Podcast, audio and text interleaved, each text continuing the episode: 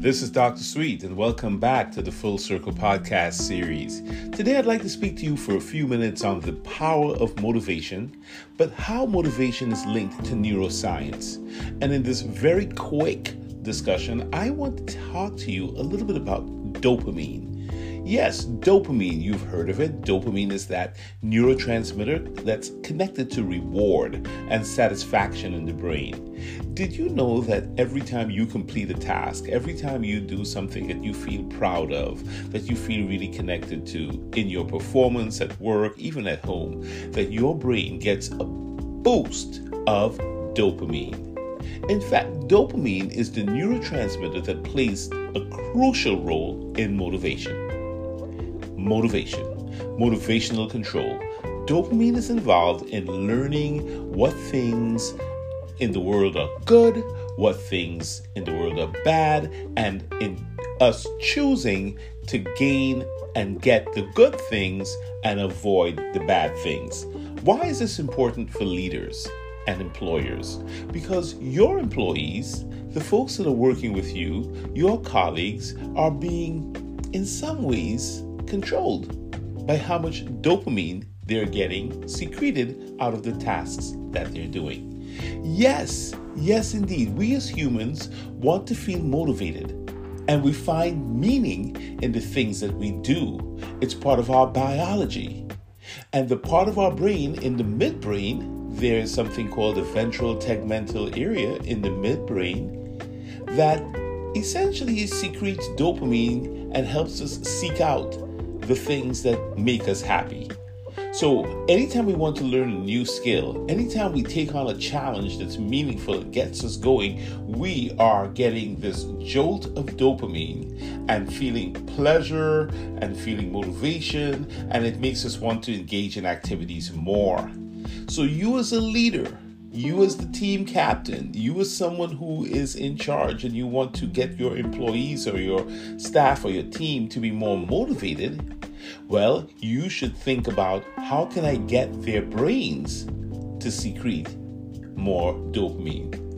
And when we're secreting more dopamine, when our seeking systems are activated, we feel more motivated we feel purposeful and we feel zestful and alive.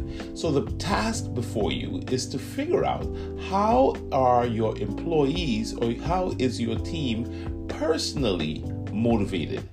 And do, do you have ways in which you can activate their pleasure and motivation seeking systems for the work or the tasks that you have them to do? You know, it's not that hard.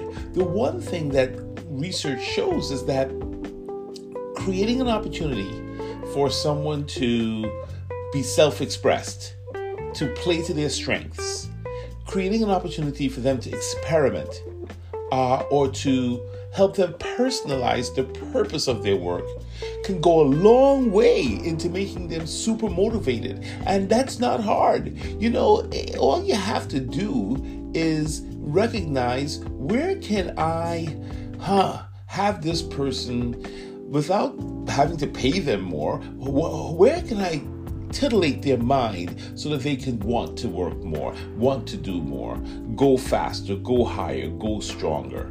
The first thing you might want to do is ask them, What do you think of you? And what are your strengths? What is it that you do super well here in this company? Results show that people who are onboarded this way, who are asked the question about what makes them happy, how is their identity tied into what they're doing, what value do they, do they see for themselves in executing this task, and what unique skills or perspectives do they think they can bring to the table. Wow, it's amazing. Folks just become more plugged in a, a, fast way to do this is to maybe just ask somebody to, hey, what would you, what title would you give the current job you're doing right now? Are you satisfied with this title, or is there a title that suits you better? You're not asking them about more money now. You're saying, hey, look, I just want to see if the title fits what you want to do, and or hey, do you want to get your office decorated a certain way? Is there something we can do here that would make it more about you in here. Now, we're not taking away from the team concept when we say this. What we're trying to do is strengthen the person's self expression in the very job that they're doing. And when we get them excited, just excited about who they are and how this task that they're doing is a reflection of them and the company rather than beat them down with the company's mottos, the company's vision and mission, maybe we can, and, and trying to break them in, maybe we can build them up and say, hey, how do your unique skills and your, your value and your special way of being help us as a company? And try that reversal and see how that works for increasing the motivation because no one wants to be a robot. No one wants to just be making the donuts every day and flipping burgers every day or just making pizza every day without any love, any sense of identity. If that's what you're doing, you want to make the best donuts ever. You want to know that this donut, this pizza, this thing that I'm doing has, has me in it and it's doing something amazing, right? People lose motivation because they're not personally involved, that they don't have a sense of where their dopamine rush is coming from because they're unhappy. Put some energy back into attempting to connect the personal aspects of the human being into the task and see what that leads. Next week, I'll come back and I'll talk to you a little bit more about the second um, motivational task uh, or secret that I think you would benefit from knowing as a leader. But today, let's work on getting each and every person on your team self expressed and personally connected through their own personal values into the mission, goals, and core values of your organization. This is Dr. Sweet. I'll be back.